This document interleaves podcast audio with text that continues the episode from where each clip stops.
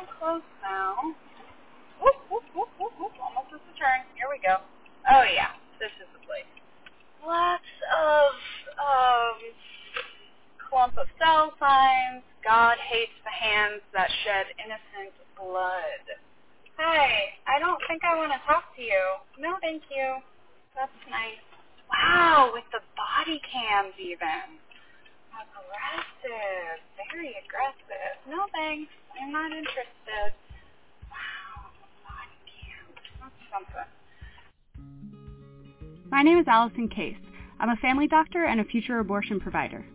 Over the next few months, I'll be visiting lots of states and talking with lots of abortion providers and advocates about the restrictions that patients face in their state and what they think will happen if Roe v. Wade is overturned in the upcoming Supreme Court session. Abortion access is under attack. We've seen increasingly severe restrictions passed across the country, but abortion is never going away. It's an essential part of healthcare and a human right. Join me in my travels and see what we can learn together about abortion access and how we can continue to make this essential part of healthcare accessible for all people. Hi everybody, Allison here, coming to you from the Scamp as always. I just got back from Wyoming, where I spent a lot of time in Yellowstone and the Grand Tetons, and it was fantastic. Really great interviews with some providers there in Jackson, so heads up for that. But today we're going to talk about Michigan. So that audio you heard was real-life audio of me when I drove up to the clinic that I visited outside Detroit, Northland Family Planning Center. I had the privilege of interviewing the director of the Northland Family Planning Center, Renee Chillian, as well as Laura Chillian, who is the Director of Advocacy and Development for Northland Family Planning, and Doctor Razelle Rehman, who is a provider who works at Northland Family Planning, among other places. But yes, as you did hear, lots of protesters out there. Turns out those protesters were not even from Michigan, some of them, which is a little crazy, but I guess it's relatively common. So it was a crew of people that I think they were from Arizona or something, and this is like their summer vacation. They like run around and protest at clinics. Anyway, in this episode, you'll hear from all those folks I mentioned. We'll talk a little bit about the aggressive anti-abortion movement within Michigan as well as other states, and we'll talk about restrictions in Michigan and what will happen if Roe falls. If you haven't listened to my first episode on Indiana, my home state, please do check it out. It's available now on all podcast platforms. Uh, if you do get a chance to listen on Apple Podcasts, if you could leave me a rating, that helps other people find the podcast and can help us spread uh, more information to new abortion advocates out there. In addition, you can follow me on Instagram at For the Love of Roe Podcast. I love feedback, so if you have any, please feel free to direct message me on Instagram. Before we dive into our Michigan interviews, I want to cover a, a basic concept that we didn't get to in our last episode. That concept is something that really should be the foundation for anyone who's working in the reproductive health advocacy space, and that is this idea of reproductive justice. So reproductive justice is a, a framework, a mindset, a, an approach to advocacy around reproductive health care that is really comprehensive and was founded and continues to be spearheaded by women of color and Indigenous women.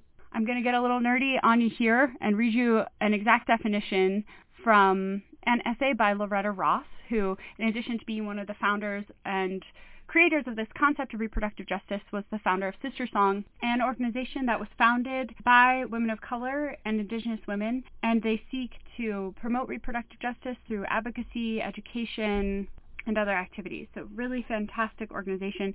Please do check them out. I'm going to post a link to their website in the show notes, so you can go there, check them out, and learn more.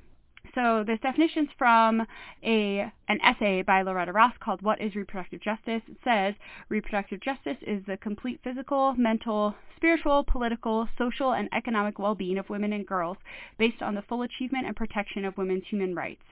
It goes on to say that this definition, as outlined by Asian Communities for Reproductive Justice, offers a new perspective on reproductive issues advocacy, pointing out that for Indigenous women and women of color, it is important to fight equally for, number one, the right to have a child, number two, the right not to have a child, and number three, the right to parent the children we have, as well as to control our birthing options, such as midwifery.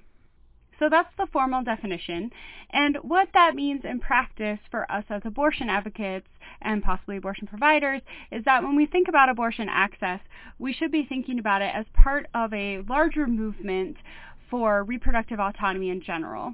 And when we talk about reproductive autonomy, we're talking about it in such a way that we're recognizing that things like structural racism, poverty, that there are larger forces that have historically and currently been at work to create barriers for people. It means that when we talk about access to abortion, we're also thinking about, okay, does this person have access to birth control? Does this person have access to a safe community in which to raise their child? Does this person face structural racism that's preventing them from accessing services? So it's all about putting any reproductive healthcare issue that you're working on in a larger context of larger forces of oppression. I think it's an especially important concept for right now because we're in a time when white supremacy is becoming more and more prevalent in our society. We have a president that makes it easy for people who are spouting hateful speech to be normalized. So I think that it's especially important right now for us as advocates to recognize that a movement for abortion access is not a movement on its own. It's not necessarily just pro-life, pro-choice. Abortion access is part of a larger movement for reproductive health autonomy. I had the opportunity to talk with Doctor Razelle Rehman, who I mentioned earlier, about reproductive justice and how she sees it impacting her life and her practice. Well, like I said, I think the SisterSong um, framework is very important. And I think I never really thought about the having children part of it, but I, I started thinking about it more a little bit, you know, more deeply, re- more recently. And I thought about, like, I think previously in the past, I thought, oh, it makes sense. Medicaid doesn't cover I V F. And then I began thinking about that because, you know, as, I don't know if as a physician, you, I think you're tra- indoctrinated and trained into this very supremacist, oppressive mentality, and you really have to like work to overcome this training. You don't even realize this happens to you. But I thought, then I began thinking about it. I said, what does that mean? Does it mean that if you're poor, you don't have the right to have children? And I said, that's that's not fair, you know. So I think the right to have children, and that that extends to many different, you know, areas such as I V F, such as, you know, having support for women that have children, you know, in terms of free early childhood education and quality schools and things like that. So yeah, really cool concept, really important concept, this idea that when we talk about ourselves as abortion access advocates, we're talking about it within the larger framework of justice, with the idea that we are working towards the right for people to have children, to not have children, and to take care of those children in a safe and nurturing environment. It isn't in the scope of this podcast, and I'm certainly not expert enough to do this, but we we can't really cover reproductive justice as deeply as I might like. I'm going to, again, put some links in the show notes, so a link to SisterSong, I'll link to the collection of essays that I quoted from, and yeah, I encourage you to check out those resources. We'll talk more in the rest of this episode about links between reproductive justice and challenges around abortion access for women of color specifically in Michigan, but I think also in ways that are are becoming apparent across the country. The links between white supremacy and the anti-abortion movement and, again, yeah, struggles that patients are facing every day. So please do check out those resources and, yeah, start considering your advocacy in the context of reproductive justice. Super important. We'll go ahead and move on now to talk more specifically about Michigan. The state of Michigan encompasses territory previously and currently under control of the Potawatomi, Ottawa, Chippewa, and Sauk tribes. I had the opportunity to talk with Renee Chillian, the director of the Northland Family Planning Center, about abortion access in Michigan. You know, Michiganians are famous for showing you our hand. You know, the Detroit metropolitan area has an adequate number of clinics. And as you go west across the state, there is a clinic in Kalamazoo, and there is a clinic in Grand Rapids. So that takes you across the state. As you go north, there is a clinic in Flint, and in, there are two clinics in Flint and one in Saginaw, I think is the way it is. But that's going north. That's probably an hour and fifteen minutes north of here. Planned Parenthood has a medication abortion clinic, I believe, in Traverse City, but that's it. So if you live in a rural area, you you have to drive.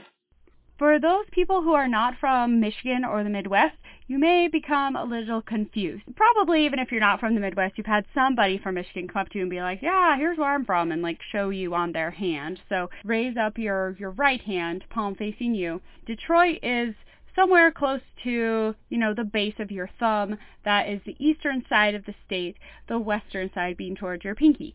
What is suspiciously amiss from this map is the U P. So I'm a little biased because that's where I spent uh, my clinical years of medical school, and I, I love it very much. But that is the Upper Peninsula. It uh, extends over from Wisconsin, but it is indeed a part of Michigan. So if you hold your left hand, put it horizontally, palm still facing you on top of your right hand with your thumb sticking up, there's your U P. So there you go, orientation to the hand map of Michigan. Very exciting.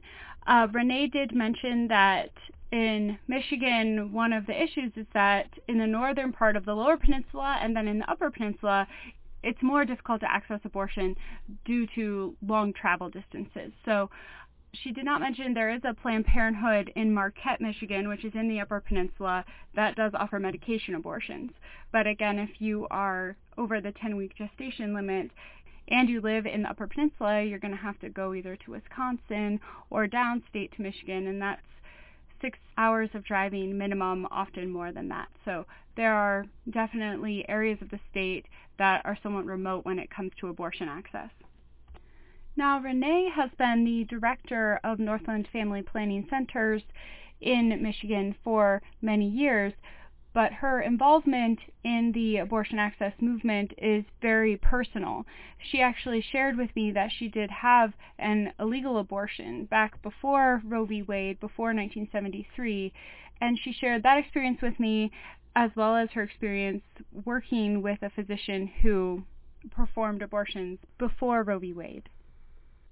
First of all, I, I had an illegal abortion, so when I was fifteen, and while I didn't talk about it for more than twenty years, it certainly was on my mind when I had the chance to work in abortion. I mean, my abortion was dangerous. It was secretive. It was illegal. It was degrading. And we had nowhere for support if we needed it. And as I mentioned, Renee goes on to explain that in part because of her own personal experience, she sought out a job working with a provider who provided support for women who had had abortions. Initially, there was no place for this provider to legally perform abortions, but then New York passed a law, this is prior to Roe v. Wade, making abortion legal. So this is Renee talking about her experience after abortion became legal in New York. Then when the law changed in New York, my boss applied for a license, and when he got it, he opened a clinic in Buffalo because from Detroit, it's less than a four-hour drive going through Canada. And, of course, physicians couldn't advertise at the time, so he had made a relationship with a man who was an advertising executive who was referring patients to New York.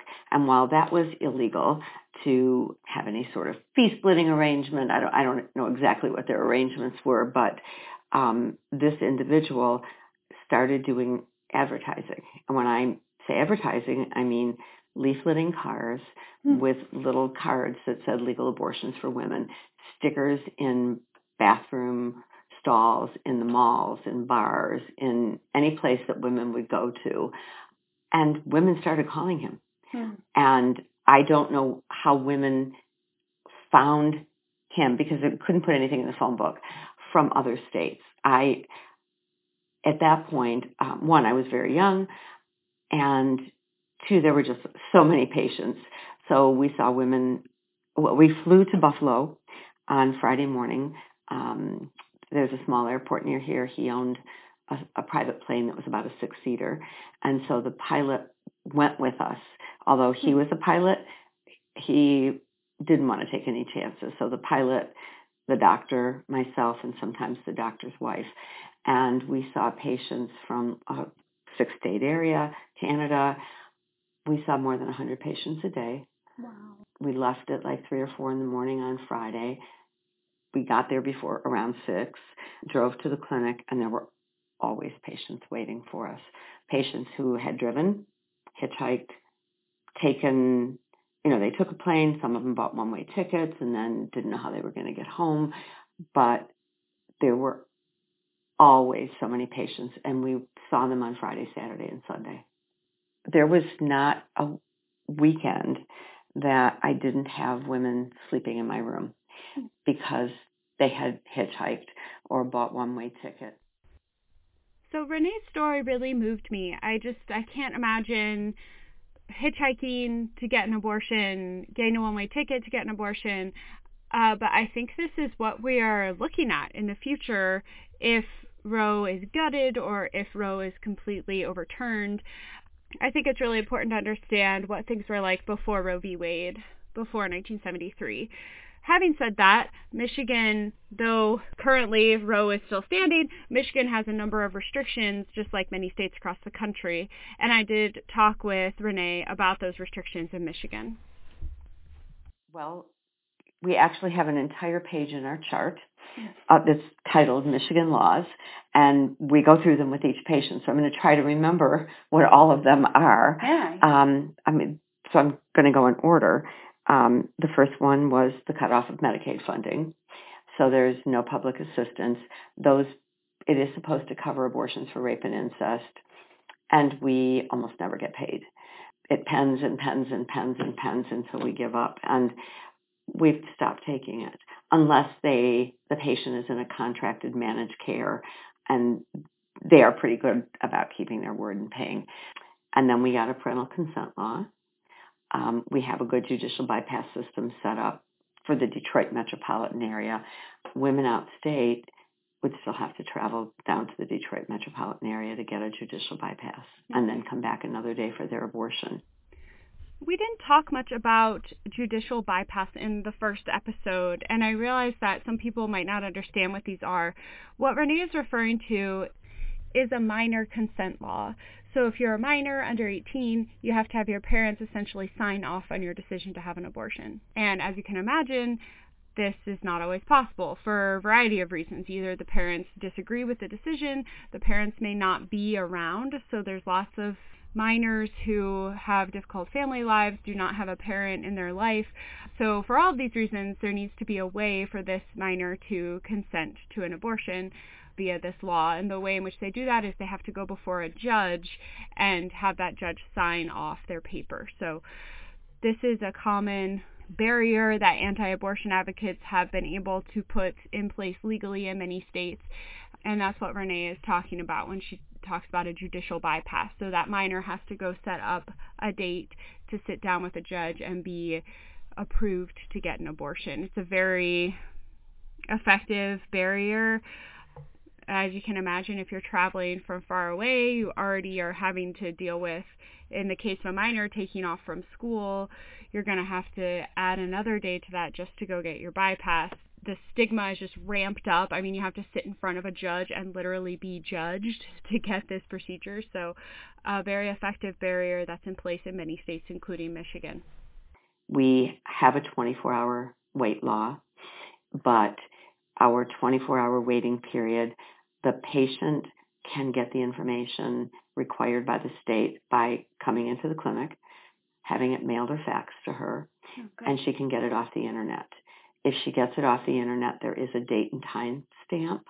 And the problem that we've run into with that law is that a lot of our patients, their cell phones are their computers, mm-hmm. and they don't have a printer.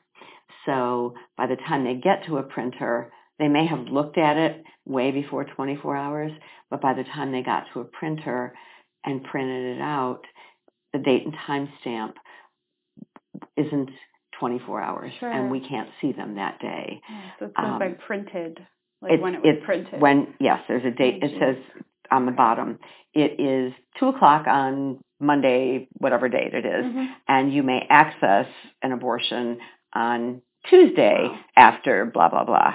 You know, but it's definitely exactly twenty-four hours. And sometimes the state website goes down, and we're pretty on top of that to call them. So I thought this was really interesting that compared to other states where the woman is forced to come in in person for her counseling, which obviously adds another day, I thought, oh, that's nice, they put it online. But it's a really important point that Renee made about the fact that not everyone has access to a printer. I don't have a printer. Actually, I spent quite a bit of time running around in Office Max recently in the middle of nowhere in Wyoming trying to get things printed. So anyway, it's a struggle. You know, I can understand how that would be a big struggle for people. You know, they got to go to the library, get something printed. It's extra time, extra money. And then I love how she just mentions casually, and sometimes the state website goes down. Like, great. So as if you didn't have enough to worry about, like sometimes state website goes down. So again, a very effective barrier that people have put in place that has nothing to do with with healthcare, nothing to do with like making this person's experience better or safer or any of that. So just wanted to point that out. Who owns a printer? It's ridiculous. Anyway, there's more. The state scripted information, we have fought with the state for a long time. When the law was first passed, um, this is my favorite.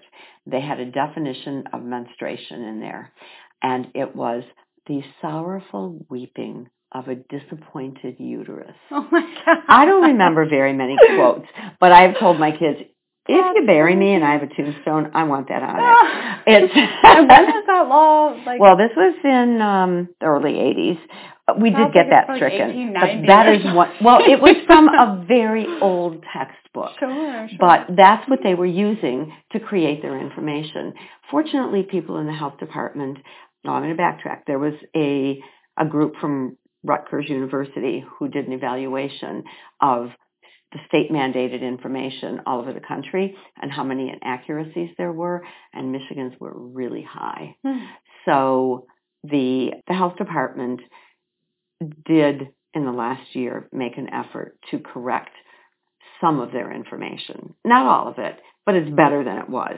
We have a mandatory law to offer patients the option to view their ultrasound or not. We didn't need the state to give us that law. We have always been upfront with our patients, and if they want to view an ultrasound and have a copy of it, they could have it. Some patients want it, and some don't, and it's sort of a non-issue. But I'm pretty sure that with each one of these things that the antis passed, they were like, oh my God, if we give this this information about what an abortion is like, women won't get an abortion. If we force them to look at an ultrasound or give them the option, they won't get an abortion. A woman who wants an abortion pretty much knows what a baby looks like, pretty much can figure out with a click of a button on the internet, you know, has some idea of what fetal development is like. They treat women as though they're stupid, mm-hmm. and this is a fetus growing in a Tupperware jar, you know, completely separate from the woman. We also have a coercion law, so we have to screen for coercion, which, once again, we always did right. on our own. We're not going to do an abortion on a woman against her will. And then we had a trap law that was passed in two thousand twelve. That went into effect in April of two thousand thirteen. It closed a number of clinics. It was a lot of work and a huge expense to get licensed to change absolutely nothing about the way we do abortion care. So, I mean, it costs my clinics two hundred fifty thousand dollars. Wow.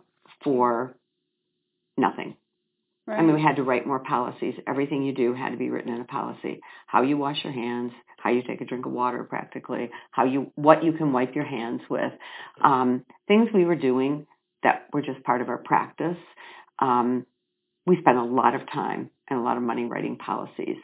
But because we were one of the first clinics that got licensed, the engineer made me put in a certain kind of sink. It's gigantic. It's really heavy. It took three days to install. The wall had to be reinforced. It's so large that I actually got inside of it once to show that I could fit inside this scrub sink. So the law said you have to have a scrub sink.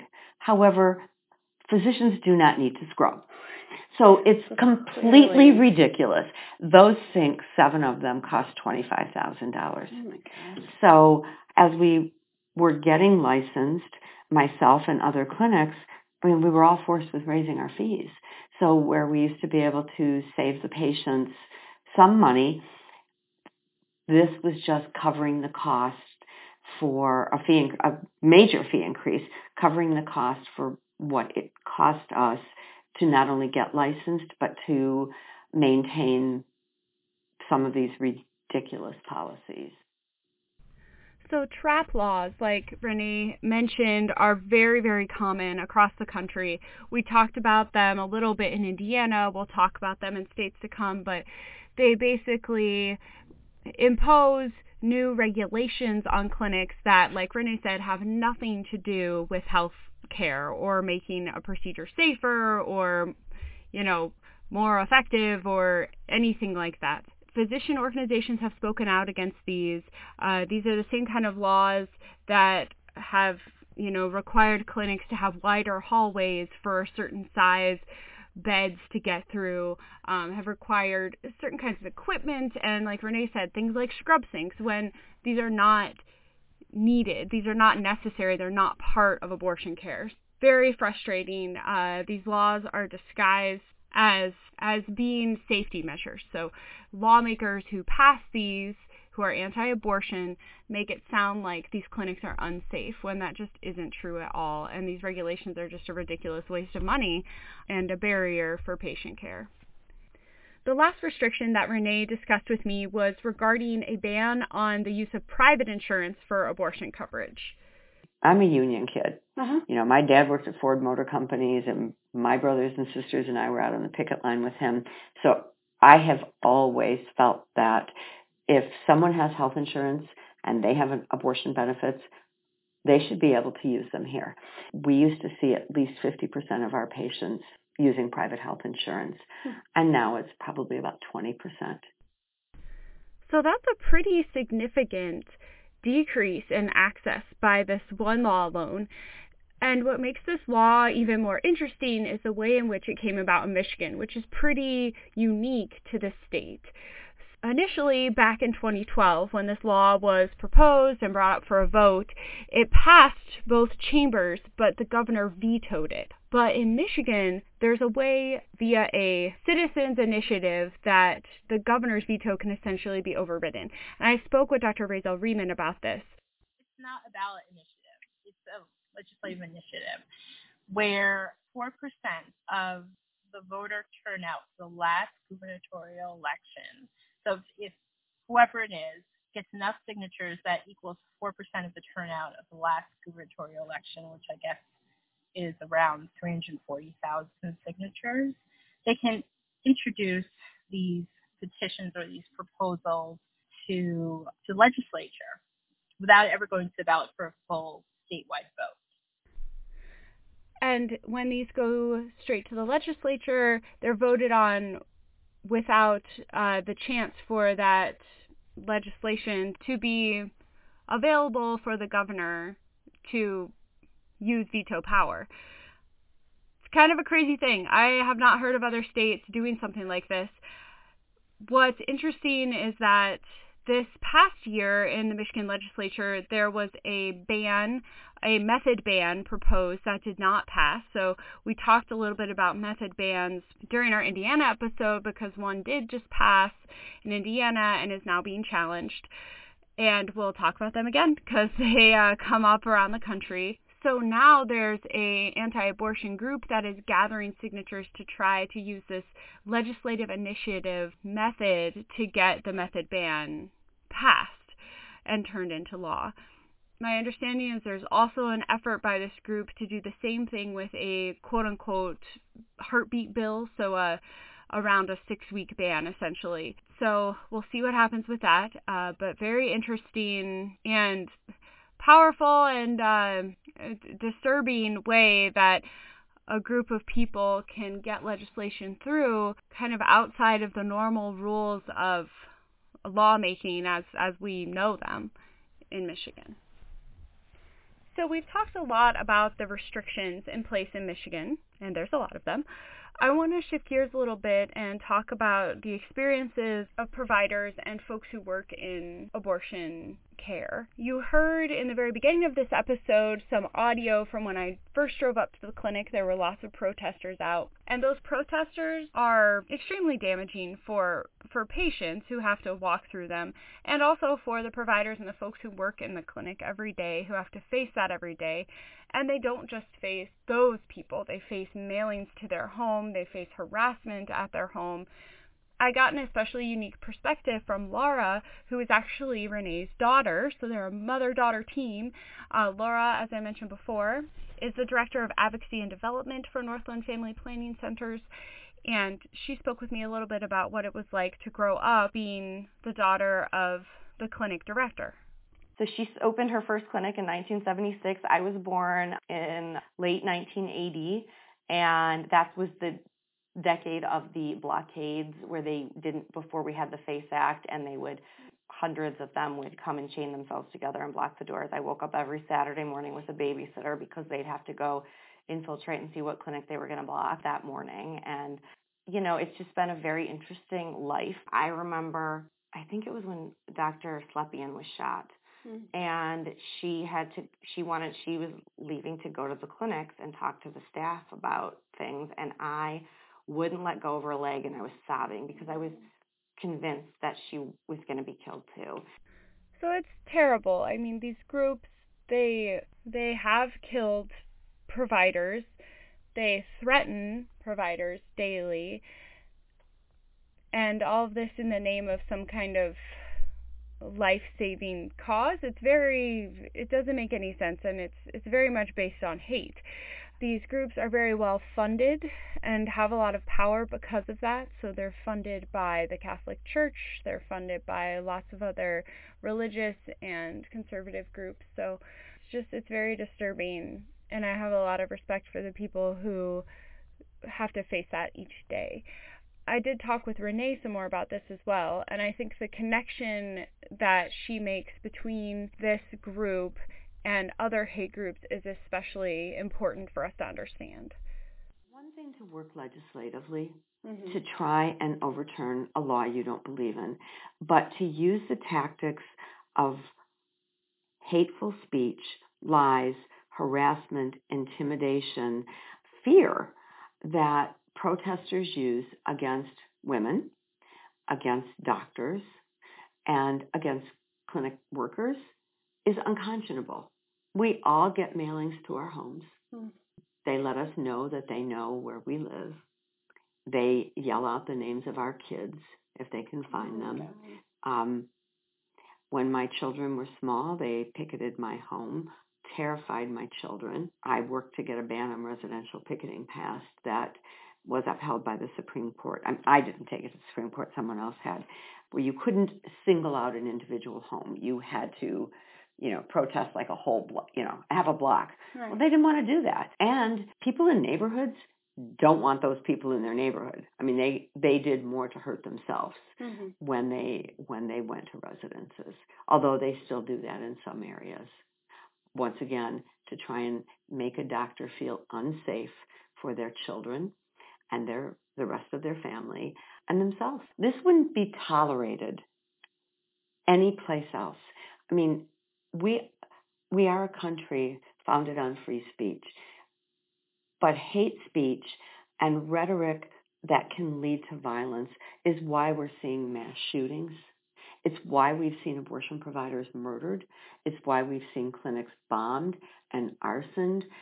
If we had politicians who had the guts to stand up and protect people, you don't have to like abortion, but hate speech is not okay. And I notice whenever there's clinic violence, from the beginning, religious people do not come out and speak against it.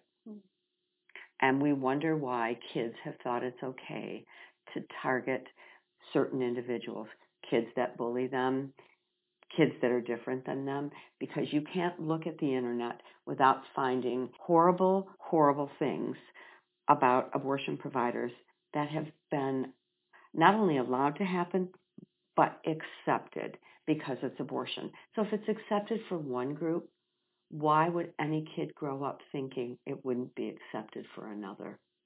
This connection that Renee has made between anti-abortion groups and other types of hate speech, other types of hate groups, is extremely important. I think especially right now, as we see increases in mass shootings, as we see increases in hate speech, normalizing the idea of racism, of sexism. And this connects back to the topic we talked about at the beginning of this podcast, this idea of reproductive justice, that all of these systems of oppression are connected to one another. I think it's important that we point out that these ideas extend and encompass the idea of race. So this idea that the hate speech against abortion providers and the hate and fear around the anti-abortion movement is connected and influence white supremacy. Having said that, accessing abortion and the hate speech around abortion is especially difficult for women of color who may also face race-based hate speech when when they go to seek abortion services. And I talked with Doctor Razelle Rehman about this. At our clinic in Northland, we often have, we recently started getting uh, black protesters. That, again, is Doctor Razelle Rehman, and for the purposes of this clip, I think it's important for you to know that she is an African-American woman, and she commented to me about some of the racially motivated attacks that she received and that her patients receive at the clinic. And they walk around carrying signs saying black genocide and, you know, so on and so forth, and recently have these two black male protesters that are very big, very muscular, and very aggressive, and they make signs to me, like very aggressive signs to me as I walk in. Mm. You know, I've got my eye on you and pointing me out. Kind of semi-threatening. I'm not, I'm not really impressed. Yeah, I mean, like I've I seen, I've seen more threatening like things. So I'm not, I'm not, I'm not particularly impressed. You know? Right. So I mean, it does bother me when they start talking about black genocide, because my patients start coming in, they cry. And they cry over this. They feel like they're, they, because black genocide is real, and they feel like that that they are somehow contributing to this. And so I often talk to them and you know talk to them about poverty and say, no, this is what really is contributing to black genocide: poverty, the prison industrial complex. You know, these are the things that contribute to it, not you having an abortion. The anti-abortion movement has been using the the real term black genocide for their own devices and as a tool for many years now. Like Doctor Rehman mentioned, black genocide is a real phenomenon, and the causes for this are based on things like the prison industrial complex and institutionalized racism, and certainly not on someone's personal decision to have or not have an abortion. Back in two thousand ten, there was a well-publicized billboard campaign in Atlanta that featured a black woman and her child, and featured the words, "Black children are an endangered species." And at the bottom, there was a link to too many aborted dot com. And this was a an effort by the anti-abortion community to blame black women for black genocide, which, as we mentioned, has very different causes that have nothing to do with a reason to choose to terminate or to not terminate a pregnancy. And ironically, the the real causes of Black genocide, the real causes of institutionalized racism in this country have their roots in white supremacy that is often also perpetuated and promoted by these anti-abortion folks. So let me just head this off before I hear the complaint. I'm not accusing everyone who holds a quote-unquote pro-life view or everyone who thinks that abortion is personally wrong for them. I'm not calling you all racist, but, you know, prove me wrong. Uh, don't spout hate speech. Don't harass patients. I think it's totally possible, and we said this at the beginning of the podcast, to personally hold a belief that you yourself do not want an abortion, and even that you think it's wrong for other people to get an abortion. What's not okay is for you to decide that you can legislate that opinion and for you to spout hateful, fear-mongering speech to people because of your opinion. I would refer you again to some of these great resources that exist. Again, like this podcast, not only am I not an expert in this, we don't have time to cover the whole history of reproduction and racism in the United States, but there there is a really important history there of forced sterilization and of coercion and of autonomy being taken away when it comes to reproductive decision-making. And I think we all need to understand that, that in communities of color, reproductive autonomy, it carries a weight that that doesn't exist for the white community. And again, brings us full circle back to this idea of reproductive justice, that it's not just about whether or not you can access an abortion, it's about whether or not you're able to make decisions about your reproduction. So do you want to have a child? Do you not want to have a child? Can you raise that child in a safe and nurturing environment? And that's what we are all fighting for. So we discussed that abortion access in Michigan does have a fair amount of limitations. I talked with Renee again about what she thinks will happen in Michigan if Roe v. Wade is overturned in the next Supreme Court session. If if the Supreme Court guts Roe, we don't know. It, we'll have to, we'll have to see. If it flat out overturns Roe, um, Michigan has a nineteen thirty-one law in the book that makes it illegal to provide an abortion. It, there are, Any... and that will that it, that law is still there, and that will go into effect immediately. Mm-hmm. So we will not be able to provide abortions. Wow. One thing we haven't talked about yet are these dormant laws that some states have on the books, and Michigan is one of them, where if Roe v. Wade is overturned, they'll revert back to these old laws, many of them from the early twentieth century, that completely restrict abortion. Where do you think women in Michigan will go? Is Chicago probably the well, most likely? Illinois right now is considered a haven state. Okay. New York, Illinois, Iowa, but I don't know how long that'll last. Kansas, actually, a recent Kansas decision said their state constitution protects abortion, and I my I my understanding is there's going to be something on the ballot that says the state constitution protects privacy, except for the right to abortion. So we don't know what will happen there. California, Washington State, I think New Mexico. I mean, there will be a handful of states. But what we will find is a really motivated anti-abortion movement to target those states and really target providers. All their energies will, I mean, we're going to have a civil war over abortion. First, we're going to have a public health crisis because women are not going to stop having abortions. Right. So that's going to be happening everywhere, even in the states that are haven states, because they don't have the capacity to take care of women from all over the country. And women who don't have the means to travel are not just going to say, fine, I'll have a baby. Some of them will. And what we'll see is swelling in welfare rolls, neglect, and some abuse or abandonment, and we'll see some women resort to whatever they, whatever means they can find available to them to try and end a pregnancy. So one way or the other, we'll end up with a public health crisis, but then we're going to see a civil war in those haven states. I hope the Supreme Court is wise enough to look at the at, at overturning a fifty-year precedent of women's health care.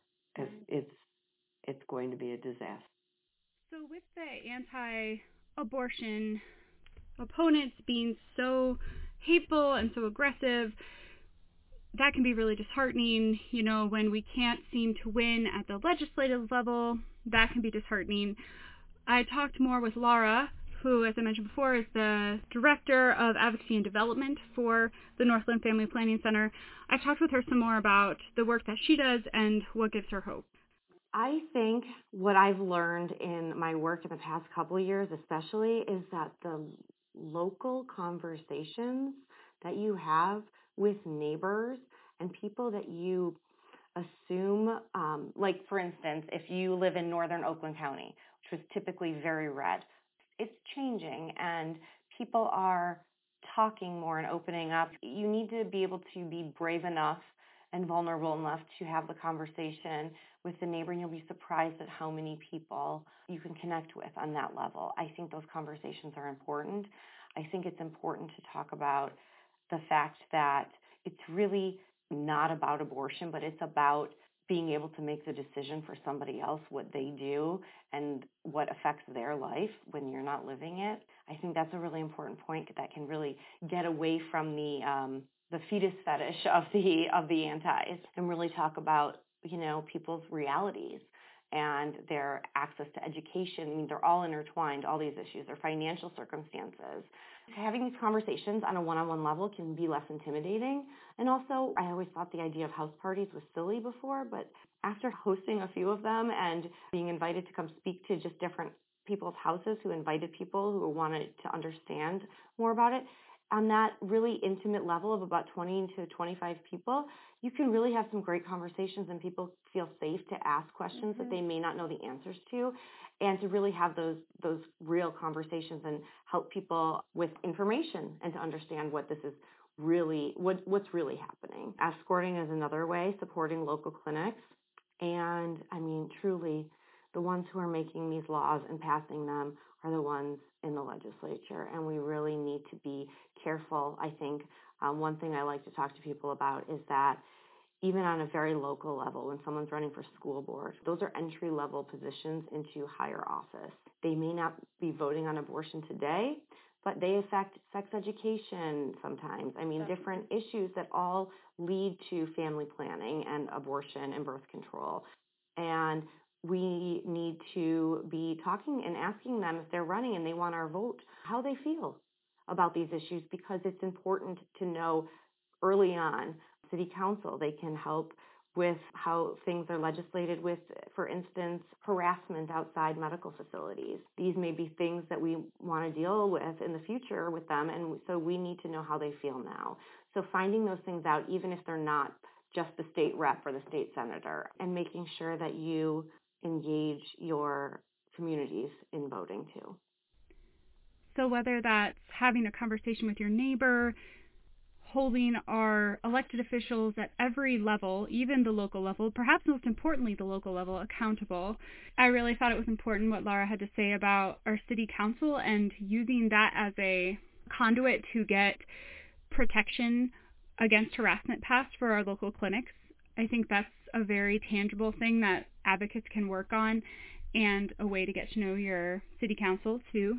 And then working on things like gerrymandering, something I talked with Doctor Rehman about, making sure that votes count and that people get out to vote, because even the smallest, most local position matters. I look a lot at even the political process and the political candidates, who they focus on targeting, who they focus on, you know, when they start competing, who they focus on. They really, like, ignore areas like Detroit and Flint, and just areas that are poor and communities of color. And I think that's, a, first of all, it's not right. And second of all, it's a big mistake on their part. Detroit holds the largest population mass in the state. And last election, Trump, I'm saying quotes, won Michigan by ten thousand votes. He didn't really win it because seventy-five thousand votes were thrown out, coming from mostly Dearborn, which is mostly Middle Eastern, and we know they were not going to vote for him, right. And Detroit, which is mostly black. But compared to two thousand twelve versus the two thousand sixteen election, there's a twenty percent voter turnout in Detroit and a ten percent voter turnout in twenty sixteen. That's different from one hundred sixty thousand votes. So if they had been focusing more heavily on Detroit and gotten voter turnout in Detroit, he could not have won Michigan at all. And I think that people often overlook that because they see these communities as being poor and disengaged and uneducated and all the rest. I specifically want to really focus on getting community engagement within Detroit.